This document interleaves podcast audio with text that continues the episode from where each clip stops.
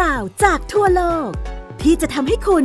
เปิดมุมมองทางความคิด และเข้าใจในสิ่งที่เป็น เล่ารอบโลก โดยปิติสีแสงนาม สวัสดีครับ คุณผู้ฟังที่รักทุกท่านกลับมาพบกับไทย PBS Podcast เล่ารอบโลกโดยผมปิติสีแสงนามสำหรับตอนนี้เรายังคงอยู่ในซีรีส์ยาวของเรานะครับ ในเรื่องของนารายอวตาร และนารายอวตารปางนี้เนี่ยโอ้โหมันจะเป็นการพิสูจน์ให้คุณผู้ฟังได้เห็นเลยครับว่า เวลาเราพูดถึงเรื่องของอวตารแต่ละปางเนี่ยมันมีความเชื่อมโยงผูกสัมพันธ์กัน แล้วก็เวลาพูดถึงเส้นของเวลานะครับในเส้นของเวลาใน จักรวาลพราหมณ์ฮินดูเนี่ยมันไม่ได้เป็นเส้นเวลาที่เดินเป็นวงกลมเหมือนเหมือนหน้าปัดนาฬิกานะครับ แต่ว่าเส้นของเวลาเนี่ยมันเดินเป็นเส้นตรง แล้วก็บางช่วงบางตอนเส้นของเวลาเหล่านี้ก็อาจจะมาซ้อนทับกันนะครับทำให้เรื่องราวต่างๆ ที่บางทีมันอาจจะเกิดขึ้นเนี่ยมีความเชื่อมโยงกัน โดยมีตัวละครต่างๆ ที่เป็นผู้เล่นที่เชื่อมโยงกันอยู่ได้ โดยนารายอวตารปางนี้ก็เป็นนารายอวตารปางที่ 5 แล้วครับ นารายอวตารปางที่ 5 มีชื่อว่าวามนาวตารนะครับ โดยคำว่าวามนะเนี่ยนะครับแปลว่าคนแคร์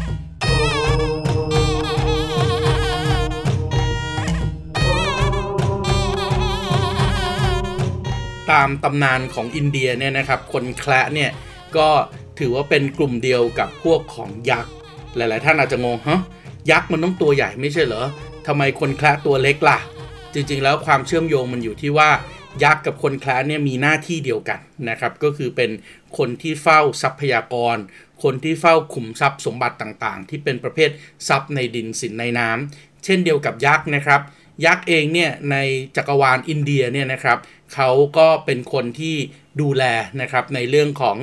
ทรัพย์ในดินสินในน้ำเป็นเจ้าของพื้นที่เป็นคล้ายๆเจ้าที่เจ้าทาง ส่วนที่เป็นคนเลวคนร้ายเป็นอสูรเนี่ยนะครับ ในจักรวาลพราหมณ์ฮินดูในจักรวาลอินเดียเนี่ยเขาจะใช้คำว่ารากสด เพราะฉะนั้นอย่างรามายณะอย่างเงี้ยนะครับ ราวนาหรือว่าทศกัณฐ์ในรามายณะนี่เป็นรากสด แต่ว่าพอมาถึงประเทศไทยแล้วเนี่ยยักษ์กับรากสดกลายเป็นคำศัพท์คำเดียวกันที่ใช้ก็คือยักษ์นะครับ เพราะฉะนั้นยักษ์มารเนี่ยก็เลยกลายเป็นคำเดียวกันไปด้วย วามนาวตารนะครับเริ่มต้นนะครับ บทความตอนนี้ผมขออนุญาตนำเอาข้อเขียนนะครับ ซึ่งสืบค้นรวบรวมเรียบเรียม แล้วก็ปริวัติโดยคุณอภิรักษ์การจนะคงคามานำเสนอ วามนาวตารนะครับ หรือว่าวามนาอวารตาราเนี่ยนะครับ ก่อนที่จะเริ่มเรื่องนะครับ คงจะต้องเท้าความถึงการอวตารของนารายปางก่อนๆจำได้ไหมครับ การอวตารของนารายปางที่ 3 ที่จบลงหลังจากการกวนเกษียณสมุทรเกิดอะไรขึ้นครับ จากการกวนเกษียณสมุทรนารายก็กลับไปอยู่ยังทะเลไวกูลนอนบรรทมอยู่บนหลังของพญานาคแล้ว และคณะพราหมณ์4คนเนี่ยก็เข้ามาพบ โดยคณะพราหมณ์4คนเองก็เป็นอวตารปางก่อนๆของ พระนารายณ์ด้วยนะครับ แต่ว่านายทวารบาลเฝ้าประตูสองคนเนี่ยไม่ยอมให้เข้าไปพบพระนารายณ์เกิดการทะเลาะกันขึ้น เพราะฉะนั้นพราหมณ์ทั้ง 4 คนก็เลยสาบให้ทวารบาลทั้งสองคนเนี่ยต้องลงไปจุติเป็น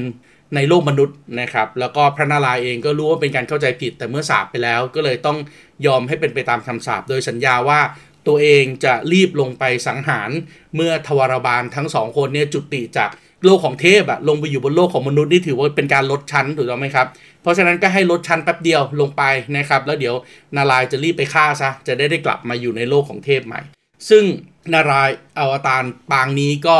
ลงไปเป็นปางที่ 3จำได้ไหมครับ วราหาวตารก็ไปปราบทวารบาลหนึ่งคน และอีกครั้งหนึ่งก็อวตารลงเป็นปางที่ 4 นรสิงหาวตารไปปราบทวารบาลอีกคนหนึ่ง โดยทวารบาลคนหนึ่งที่ลงมาเกิดนะครับในนารายอวตารปางที่ 3 ที่เดี๋ยววราหาวตารจะต้องไปปราบเนี่ยนะครับ ชื่อว่าฮิรันยักษะฮิรันยักษะเนี่ยถ้าผมเคยเล่าแล้วคุณผู้ฟังคงจะจำได้ มีลูกอยู่หนึ่งคน ลูกของฮิรันยักษะเนี่ยชื่อว่าประหลาด ชื่อก็บอกแล้วนะครับว่าประหลาด เพราะว่าเกิดในวงของรากสด เกิดในวงของแทดเกิดในวงของยักษ์สา แต่ดันเป็นผู้ยึดมั่นพักดีในพระนารายณ์เป็นอย่างยิ่ง เพราะฉะนั้นเท้าประหลาดเองเนี่ยก็ได้ชื่อว่าเป็นจอมยักษ์หรือว่าจอมแทดผู้อยู่ในศีลในธรรม ได้รับความเคารพนับถืออย่างมาก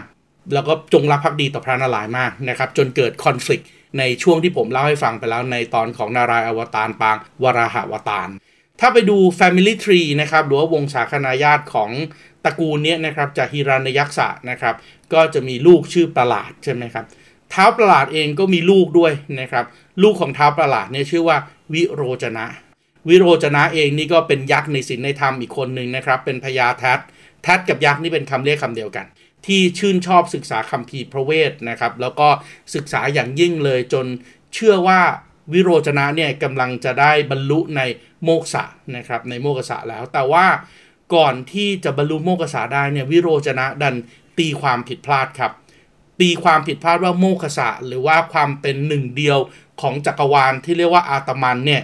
ดันกลับไปคิดว่าอาตมันที่แท้จริงก็คือตัวของวิโรจนะเอง ก็เลยทำให้ตีความศาสนาพราหมณ์ฮินดูที่พูดถึงแก่นแท้ของการบรรลุธรรมผิดพลาดไป แต่จริงๆแล้วในในจักรวาลพราหมณ์ฮินดูจริง ๆ ก็มีการคิดแบบนั้นด้วยนะครับ ว่าจริง ๆ แล้วโมกษานี้อยู่ในตัวตนภายในของเรา ถ้าเกิดว่าทำให้เกิดความสุขในตัวตนของเราได้ ก็บรรลุโมกษาได้อาตมันได้นะครับ แต่ว่าในในเวอร์ชันนี้เขาบอกว่าโอ้เป็นความคิดที่ผิด แต่อย่างไรก็ตามวิโรจนะเองเนี่ยก็มีลูกด้วยนะครับ ลูกของวิโรจนะชื่อว่าพลีพลีเนี่ยก็ถือว่าเป็นจอมทัตหรือว่าจอมยักษ์อีกคนหนึ่งซึ่งเก่งกาจมากนะครับ เพราะฉะนั้นลองนึกภาพดูนะครับว่า เรามีวงของยักษ์ที่มีลูกมีหลานต่อมาเรื่อย ๆ เลยนะครับ จากฮิรันยักษ์กัสสะนะครับ ลงมาเป็นประหลาดประหลาดลงมาเป็นวิโรจนะ วิโรจนะมีลูกต่อมาเป็นพลีนะครับ แล้วก็ถ้าสืบ Family Tree ของวงนี้ไปเรื่อยๆเนี่ยนะครับ ก็จะพบว่าโอ้จริง ๆ แล้วยักษ์วงนี้เนี่ยมีต้นตระกูลเป็นเทวดา ซึ่งมีพระพรหมเป็นปฐมวงศ์นะครับ หรือว่าเป็นต้นตระกูล พรหมที่เป็นต้นตระกูลเนี่ยชื่อว่าพรหมธาดา พรหมธาดาเนี่ยนะครับสร้างลูกขึ้นมานะครับลูกของพรหมธาดาเป็นพรหมบุตรเนี่ยนะครับชื่อว่าปริจะปริจะเองนะครับเป็นลูกของพรหมแล้วก็ให้กำเนิดเทพบิดร เทพบิดรของปริจะเนี่ยนะครับชื่อว่าพระกัสยปะ พระกัสยปะเนี่ยโอ้มีความสำคัญมากนะครับเพราะว่าในจักรวาลพราหมณ์ฮินดูแล้วเนี่ยพระกัสยปะเนี่ยเป็นพ่อของทั้งฝ่ายอสูรแล้วก็ฝ่ายเทวดา พระกัสยปะหรือว่าพระเทพบิดรเนี่ยนะครับ ให้กำเนิดจอมยักษ์ฝาแฝดขึ้นมาด้วย 2 คนถูกต้องไหมครับอ่าเพราะนั้นจากพรหมธาดา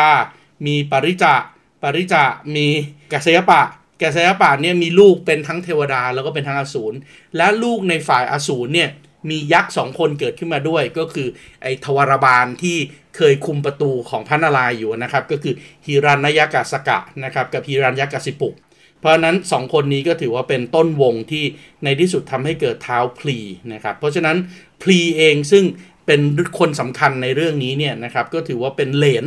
แล้วก็ฮิรัญยักษิปุกกับฮิรัญยัสกะเนี่ยเป็นทวดเท้าพลีเองเนี่ยนะครับว่ากันว่า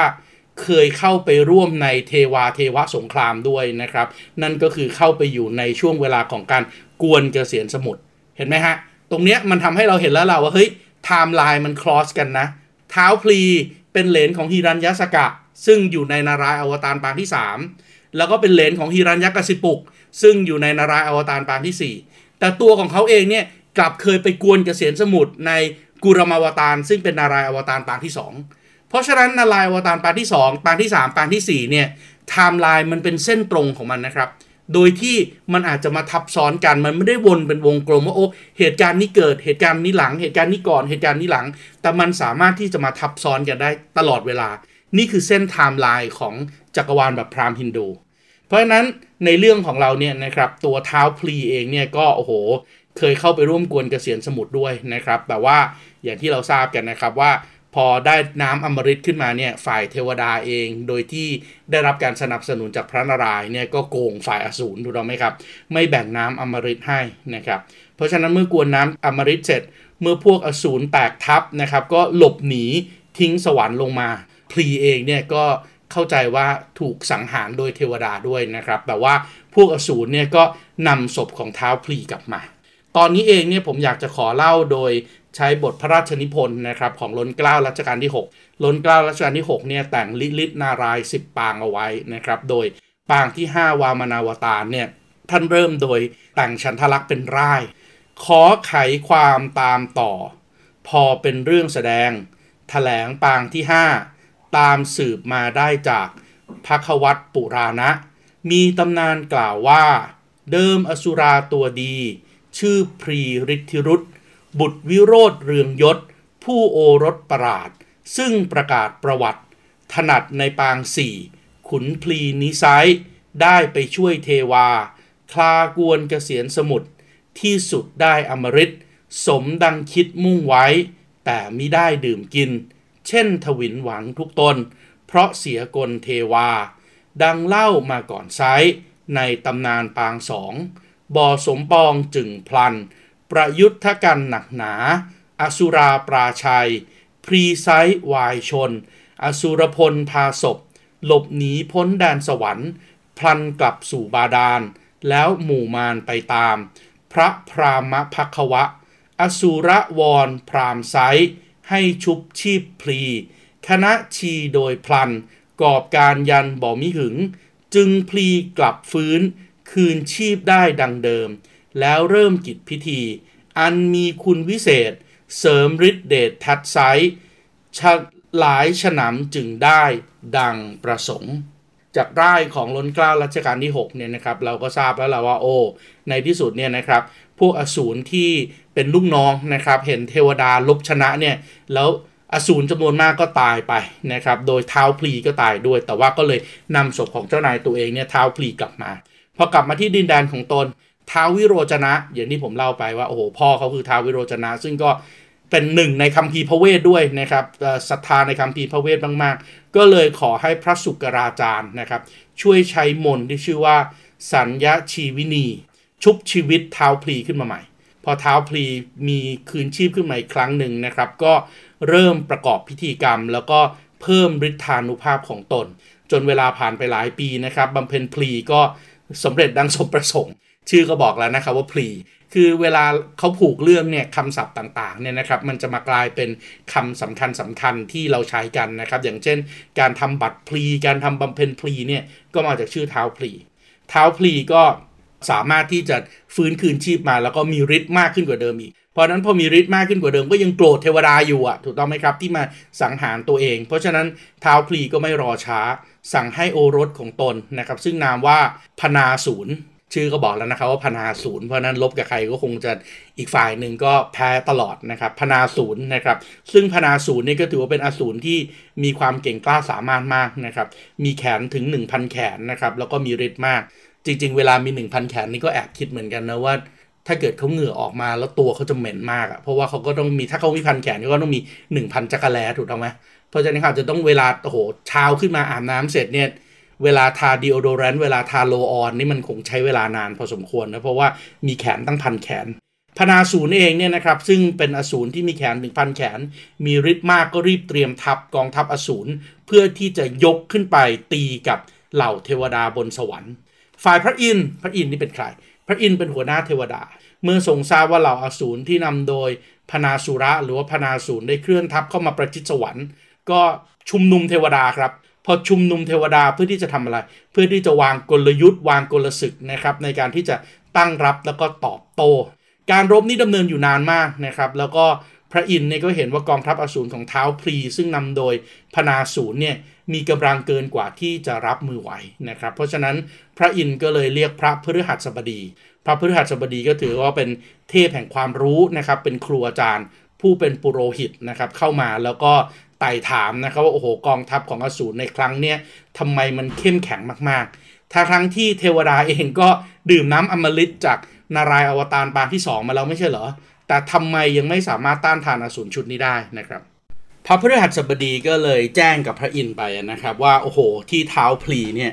สามารถที่จะส่งกองทัพของพนาสูรมาแล้วฆ่าสังหารเทวดาได้เป็นอันมากเนี่ยนะครับ เพราะว่าเท้าพลีเนี่ยได้ประกอบเขาเรียกว่า ยัชยะ พิธีมากมายนะครับจนทำให้มีฤทธิ์เดชนะครับแล้วก็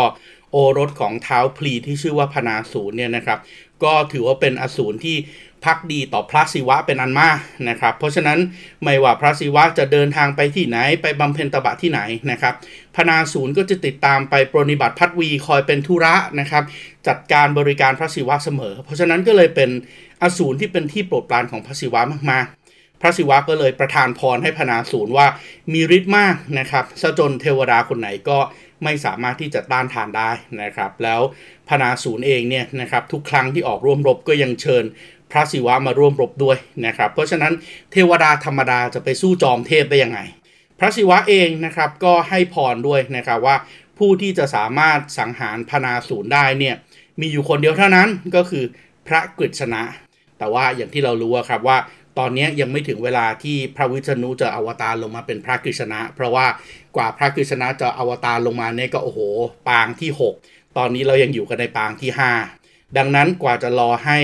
พระวิษณุอวตารลงมาเป็นพระกฤษณะเนี่ยก็คงยังทุกร้อนเป็นอันมาก เพราะว่ากองทัพของพนาสูรเนี่ยก็จะเอาชนะไปได้เรื่อย ๆ เท่านั้นยังไม่พอนะครับพระศิวะเองยังให้พระศุกร์นะครับ ซึ่งพระศุกร์เนี่ยก็ถือว่าเป็นเทพฤาษีนะครับ ก็อาจจะ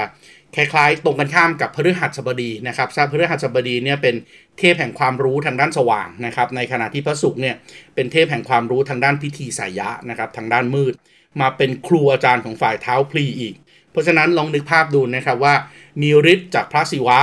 ในขณะเดียวกันยังมีกุญซือชั้นดีนะครับอย่างพระศุกร์นั่นก็เลยทำให้กองทัพของพระอินทร์ที่เป็นเทวดาธรรมดาเนี่ยแทบจะไม่มีโอกาสเอาชนะกองทัพของเท้าพลีได้เลย ลำพังให้เทวดาสู้แบบนี้เนี่ยสงสัยจะไม่ชนะ พระพฤหัสบดีก็เลยแนะนำบอกพระอินทร์ว่าเฮ้ยพระอินทร์กับเทวดา นาทีนี้หนีคือสุดยอดกลยุทธ์ เพราะฉะนั้นทิ้งสวรรค์ไปหลบตัวซ่อนกันก่อน อย่าฟื้นทำสงครามนะครับ แล้วในขณะที่ทุกคนไปหลบซ่อนตัวอยู่นี้ก็ให้ไปขอความช่วยเหลือจากพระวิษณุ เดี๋ยวพระวิษณุจะมาช่วยแก้ให้ เพราะฉะนั้นหลังจากนั้นได้หลังจากที่พระอินทร์แล้วก็เทวดาเนี่ยได้ฟังคำแนะนำของพระพฤหัสบดี ทุกคนก็แปลงร่างเป็นสรรพสัตว์ทั้งหลาย แล้วก็ลงจากสวรรค์ไปหลบซ่อนในโลกมนุษย์เพื่อที่จะหลีภัย ในขณะที่พระอินทร์เองนะครับก็แปลงร่างเป็นนกยูงนะครับแล้วก็รีบบินหนีเดินทางไปยังภูเขาเหมกูดไปยังภูเขาเหมกูดเพื่ออะไรล่ะ ก็เพื่อไปทูลขอร้องกับพระกัสยปะเทพบิดรพระกัสยปะเทพบิดรซึ่งเป็นบิดาของเหล่าเทวดาแล้วก็อสูรทั้งหมดเนี่ยนะครับมีภรรยานะครับชื่อว่าพระอาทิติเทพมารดร ดังนั้นพระกัสยปะก็เลยบอกให้นางอธิติเนี่ยนะครับ เริ่มต้นสวดมนต์บูชาพระวิษณุ เพื่อที่จะให้มาช่วยเหลือพระอินทร์ปราบปรามตัวของอสูรนางอธิติเองนะครับก็รีบเลยนะครับเข้าไปบำเพ็ญตบะ พอบำเพ็ญตบะต่อไปได้เรื่อยๆ ในที่สุดเนี่ยพระวิษณุนะครับอดทนไม่ได้นะครับที่เห็นการบำเพ็ญตบะของนางอธิตินะครับก็เลยรีบลงมาพบกับนางอธิติ เมื่อมาพบกับนางอธิตินะครับก็ แก้ไขปัญหาโดยการแบบว่าโอเค อย่างนั้นไม่ต้องรอให้ถึงอวตารของพระกฤษณะ แต่ว่าเดี๋ยวเรานี่แหละก็คือพระวิษณุจะลงมาอวตารเกิดมาเป็นโอรสของนางอวิธิติเองนะครับ โดยหลังจากนี้เนี่ยนางอธิติจะตั้งครรภ์แล้วเมื่อนางอธิติตั้งครรภ์อันนี้อย่าลืมนะครับ นางอธิตินี่คือแม่ทั้งมวลของเทพของอสูรแล้วก็เทวดานะครับ เพราะฉะนั้นไม่ช้านางอธิติเองก็ตั้งครรภ์แล้วก็ประสูติโอรสออกมา ซึ่งลูกที่เกิดออกมาเนี่ยก็เป็นเพศชายนะครับ แล้วก็มีลักษณะพิเศษด้วยนะครับ ลักษณะพิเศษก็คือเกิดมาเป็นคนแคละเมื่อเกิดมาเป็นคนแคละนะครับ พระกัสยปะนะครับ หรือว่าเทพบิดรเนี่ยก็เลยตั้งชื่อให้ลูกของตัวเองที่เกิดมาเป็นเพศชาย แล้วก็เป็นคนแคละเนี่ยว่าวามณะนะครับ ซึ่งวามณะเนี่ยก็แปลว่า สั้น เตี้ย ต่ำแล้วก็คนแคละคุณกำลังฟัง เล่ารอบโลก โดย ปิติสีแสงนาม ทางไทย PBS Podcast วามณะนะครับไม่ได้ถือกำเนิดในวันพราหมณ์นะครับ เพราะว่าเกิดจากพระกัสยปะเทพมุนีนะครับ ก็เริ่มต้นศึกษาพระเวทพิธีกรรม แล้วก็ศาสตร์ต่างๆ ของพราหมณ์เป็นจำนวนมากนะครับ แล้วด้วยความที่เป็นนารายอวตารหรือว่าพระวิษณุอวตารลงมาเอง ดังนั้น ตั้งแต่เด็กเนี่ยก็โอ้โหแตกฉานรู้วิชาทั้งหลาย เมื่อเท้าพลีเองหลังจากที่พระอินทร์หนีลงมา จากโลกสวรรค์นะครับเท้าพลีก็เลยไปยึดครองสวรรค์ไว้ได้ แล้วก็สถาปนาตัวเองขึ้นมาเป็นจอมเทพนะครับ แล้วก็มีพระศุกร์เป็นกุญซือ ปัญหาก็คือเออยู่บนสวรรค์เนี่ยชนะได้ก็จริงเพราะพระอินทร์หนีไปคำถามคือเขาเองอะจะได้รับการยอมรับว่าเป็นพระอินทร์หรือเป็นหัวหน้าเทวดาหรือเปล่า ดังนั้นตัวพระศุกร์เองนะครับก็เลยบอกเท้าพลีว่าโอ้ถ้าอยากที่จะขึ้นมาดำรงตำแหน่งแทนพระอินทร์ให้จักรวาลยอมรับเนี่ยท่านก็ต้องทำพิธีนะ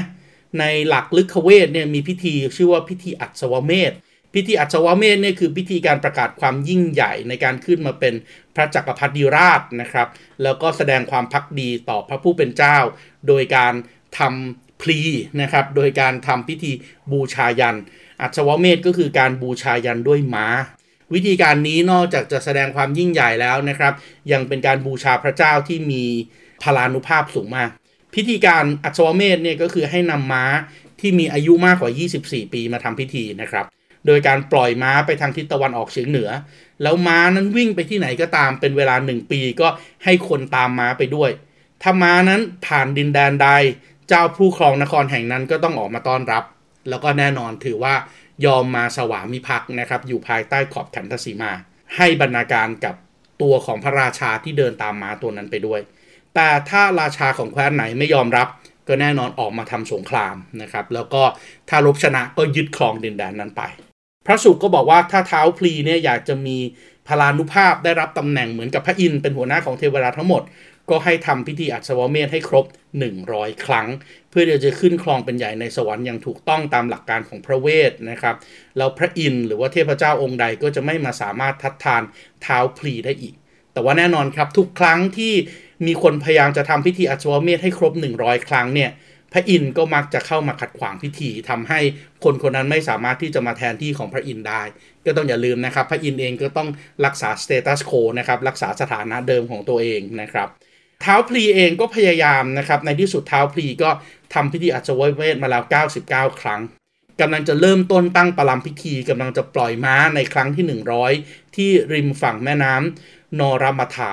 ระหว่างที่กำลังทำพิธีอยู่นั้นนะครับ ท้าวพลีก็ตั้งประกอบพิธีกรรม โดยการเชิญพราหมณ์จากทั่วทั้งชมพูทวีป มาถวายพระพร ก่อนที่จะทำการปล่อยม้าที่จะให้วิ่งไปเป็นเวลาหนึ่งปี ซึ่งม้าตัวนี้เนี่ยเขาจะเรียกตำแหน่งนี้ว่าม้าอุปการซึ่งแน่นอนครับเมื่อเชิญพราหมณ์จากทั่วทั้งชมพูทวีปมาหนึ่งในพราหมณ์ที่ได้รับเชิญด้วยก็คือ พราหมณ์แคละที่ชื่อว่าวามนะ เพราะว่าวามนะเองนี่ก็ถือว่าเป็นพราหมณ์ที่มีฤทธิ์ เนื่องจากเป็นลูกชายหัวแก้วหัวแหวนเลยของเทพบิดอนนะครับ เทพบิดอนก็คือพระกัสยปะเทพบดีนะครับ เพราะฉะนั้นก็ต้องถูกเชิญมาแน่นอน วิธีการต้อนรับพราหมณ์ก่อนที่จะทำพลีนะครับ ก่อนที่จะทำพิธีกรรมเนี่ยคือทำยังไงครับ เท้าพลีเนี่ยจะต้องนำน้ำสะอาดมาล้างเท้าให้ พราหมณ์ผู้มาร่วมพิธีครับ แล้วก็รองน้ำที่ผ่านการล้างเท้าของพราหมณ์เหล่านั้นมารดศีรษะของตัวเองเพื่อให้เกิดเป็นสิริมงคล ก่อนที่จะบริจาคเงินให้กับพราหมณ์คนนั้น พราหมณ์คนนั้นก็จะอวยชัยให้พรให้ เพราะฉะนั้นในกรณีของพราหมณ์แคละวามณะก็เช่นเดียวกัน วามณะมาถึงเนี่ยนะครับ วามณะเองก็นั่งลง แล้วก็รับน้ำล้างเท้าจาก จากพลีนะครับพลีก็ล้างเท้าให้วามนะเสร็จนะครับเอาน้ำล้างเท้ามาลดหัวของตัวเองนะครับแล้วพอจะบริจาคทานให้กับวามนะ วามนะอยากได้อะไรบ้างนะครับเพื่อที่จะเป็นการตอบแทนก่อนที่จะให้ทานตอนที่ให้สินให้พรกับเท้าพลี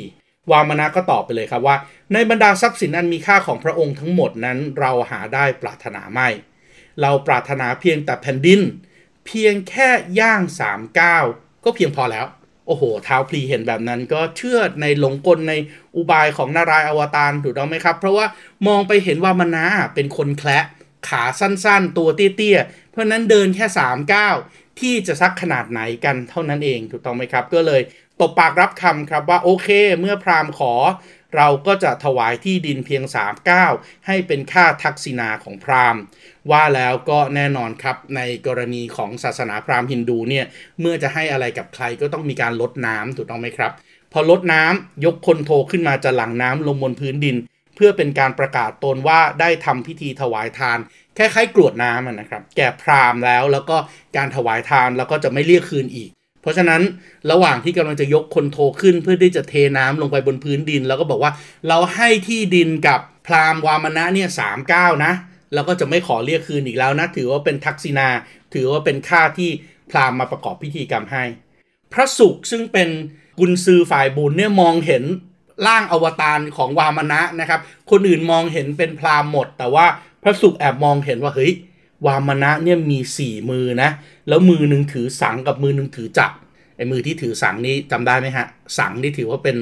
สิ่งศักดิ์สิทธิ์เนี่ยเพราะว่าเคย ลงไปอยู่ในเรื่องราวที่เราคุยกันตอนเรื่องของวราหาวตารเพราะฉะนั้นพอเห็นมือถือสังมือเห็นจักรก็รู้ว่าวามนะไม่ใช่พรามธรรมดา แต่เป็นพระนารายณ์อวตารลงมา แล้วเนี่ยกำลังจะมาขอที่ดิน3ามก้าเนี่ย เดี๋ยวมันจะต้องมีแผนแน่ๆเลย พระสุขก็เลยรีบแปลงกายเข้าไปนะครับ อุดรูน้ำของปากคนโทไว้ก่อนนะครับ ก่อนที่เท้าพลีจะหลังน้ำถวายให้ วามนะเองก็รู้ทันนะคะว่าเอ๊ะ เทน้ำน้ำก็ไม่ยอมออกมาจากคนโทสักทีก็ยังถวายไม่ได้ เพราะฉะนั้นพระสุกเนี่ยอุดปากคอนโทรอยู่ไม่สามารถที่จะเทน้ำลงมาได้ ดังนั้นวามนะรู้ทันวามนะทำยังไงครับ วามนะก็เลยเอายอดยาอย่าลืมนะครับจากนารายอวตารปางที่ 2 ยอดยาคาเนี่ยก็ถือว่าเป็นสิ่งศักดิ์สิทธิ์ด้วยถูกต้องไหมครับ ที่รับเอาน้ำอมฤตมา เพราะนั้นวามนะก็เลยรีบเอายอดยาคาเนี่ยแยงเข้าไปในปากคอนโทรครับ พอแยงเข้าไปในปากคอนโทรก็ไปถูกลูกตาของพระสุกพระสุกก็เจ็บปวดเป็นนันมาก เมื่อพระสุกเจ็บปวดทนไม่ไหวก็เลย รีบออกมาจากคอนโทรนะครับ เมื่อรีบออกมาจากคอนโทรน้ำก็ไหลลงมานะครับ เมื่อน้ำไหลลงมา วามานะก็รีบแบมือรับน้ำนั้นนะครับ ก็เป็นอันว่าการบำเพ็ญพลีการถวายพลีของท้าวพลีกับพราหมณ์วามานะเนี่ยเสร็จสิ้น วามานะก็จะได้ที่ดินไป3ก้าว เพราะฉะนั้นหลังจากนั้นวามนะหรือนารายณ์อวตารของเราก็รีบสำแดงเดชปรากฏกายให้ใหญ่โตมก็คือมหาสุดลูกหูลูกตาในทันที แล้วพอเริ่มย่างก้าวก้าวที่ 1 ของวามนะก็ครอบคลุมพื้นที่ไปทั้งโลกมนุษย์ก้าวที่ 2 ก็ครอบคลุมพื้นที่ไปทั้งสวรรค์จากนั้นพระนารายณ์ในร่างอวตารของวามนะก็หันมาถามเท้าพลีครับ ว่าจะย่างก้าวครั้งที่ 3 แล้วนะ ครั้งที่ 3 เนี่ยพลีท่านอยากจะให้นารายอย่างเรา วางเท้าของเราหรือว่าบาทของเราในก้าวที่ 3 ไว้น้าที่ใด เท้าพลีซึ่งเห็นตอนนั้นเห็นแล้วแหละว่าโอ้นี่ไม่ใช่พรามแคละนะ แต่นี่คือพระนารายณ์เท้าพลีซึ่งก็บูชาจำได้ไหมครับตระกูลนี้เป็นพราหมณ์ตระกูลที่บูชาพระวิษณุมาตลอด เพราะฉะนั้นเมื่อเจอพระวิษณุตัวจริง เท้าพลีจึงตูนตอบไปว่าโอ้พระผู้เป็นเจ้า เพียงย่างก้าวแค่2ก้าวเท่านั้นก็ครอบคลุมไปทั่วทั้งจักรวาลแล้วใช่ไหมทั้งโลกมนุษย์และสวรรค์ ย่างก้าวที่เหลือของพระองค์ ทรงโปรดมาประทับอยู่บนเสียนหรือว่าหัวของหม่อมฉันเถิด หม่อมฉันผิดเองที่หลงมัวเมาในอำนาจว่าตนยิ่งใหญ่หาผู้ใดเทียบเทียมได้ ดังนั้นพระบาทก้าวที่สามของพระองค์นั้น โปรดมาประทับยังเสียนของหม่อมฉันจึงจะสมควรที่สุด เมื่อได้ฟังดังนั้นใช่ไหมครับ พระนารายณ์ในรูปแบบของยักษ์แคระตอนนี้กลายเป็นแคระด้วยแล้วก็ยักษ์ด้วยใช่ไหมครับ กลายเป็นคนแคระตัวยักษ์มหึมาเนี่ย นึกภาพอารมณ์ประมาณเหมือนกับใน The Avengers ยักษ์แคละได้ฟังดังนั้นก็พอพระไทยแล้วก็ทรงทราบว่าในตอนนี้เท้าพลีได้สำนึกตนแล้ว จึงวางพระบาทก้าวที่3ไว้บนเสียนของเท้าพลี พร้อมตัดขึ้นว่า มหาพลี เดิมเจ้านั้นเป็นราชาแห่งแทที่อยู่ในศีลในธรรม อีกทั้งพระอัยกาประหลาด พระอัยกาก็คือปู่นะครับที่ชื่อว่าประหลาด ของเจ้าก็เป็นสาวกผู้พักดีของเรา แต่ด้วยความที่เจ้าหลงมัวเมาในอวิชชาทั่วขณะ จึงได้เกิดความคิดที่ผิดศีลธรรมขึ้น แต่เจ้าก็ได้ทำมหาทานครั้งยิ่งใหญ่ด้วยการถวายทานแก่เราเป็นแผ่นดินสามย่างก้าวดังนั้นเราจะเหลือโลกบาดาลไว้ให้เจ้าปกครองแทน ว่าแล้วพระนารายณ์อวตารก็เลยวางเท้าลงบนเสียนของบางบนหัวของเท้าพลี แล้วก็กดเท้าพลีลงสู่บาดาลทันที แน่นอนเพราะฉะนั้นเท้าพลีก็เลยลงไปเป็นจอมเทพของโลกบาดาล พร้อมให้พรด้วยนะครับว่าในการต่อไปภายภาคหน้า เมื่อพระอินทร์องค์เดิมหมดบุญบารมีแล้ว เท้าพลีจะได้ขึ้นมาปกครองสวรรค์แทน เท้าพลีจึงทำการสวดสรรเสริญบูชาพระนารายณ์เจ้าในทันที แล้วรับปากว่าจะประพฤติตนอยู่ในศีลในธรรมตลอด ตามโอวาทของพระนารายณ์แล้วเท้าพลีก็ถูกกดจมลงสู่โลกบาดาลและแน่นอนทุกอย่างในจักรวาลนี้ก็กลับเข้าสู่ปกติสุขอีกครั้ง พระอินทร์ขึ้นมาครองสวรรค์ดังเดิม พระนารายณ์ก็เสด็จกลับสู่ไวยกูลทะเลน้ำนม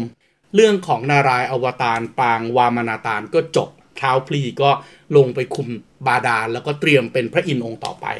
แล้วก็แน่นอนครับ หลาย ๆ ครั้งเราอาจจะเคยได้ยินคำว่าย่างสามขุมถูกต้องไหมครับไอ้ย่างสามขุมที่บอกเนี่ยก็มาจากคำนี้แหละครับย่างก้าวที่ 1 ของวามนาวตารคลุมทั้งโลกมนุษย์ ย่างก้าวที่ 2 คลุมทั้งสวรรค์และย่างก้าวที่ 3 กดเท้าพลีให้จมลงสู่บาดาล สำหรับนารายอวตารปางนี้ก็จบลงเท่านี้นะครับ พบกับผมปิติศรีแสงนาม และไทย PBS Podcast เล่ารอบโลกตอนใหม่ได้ในครั้งหน้าสำหรับวันนี้ สวัสดีครับ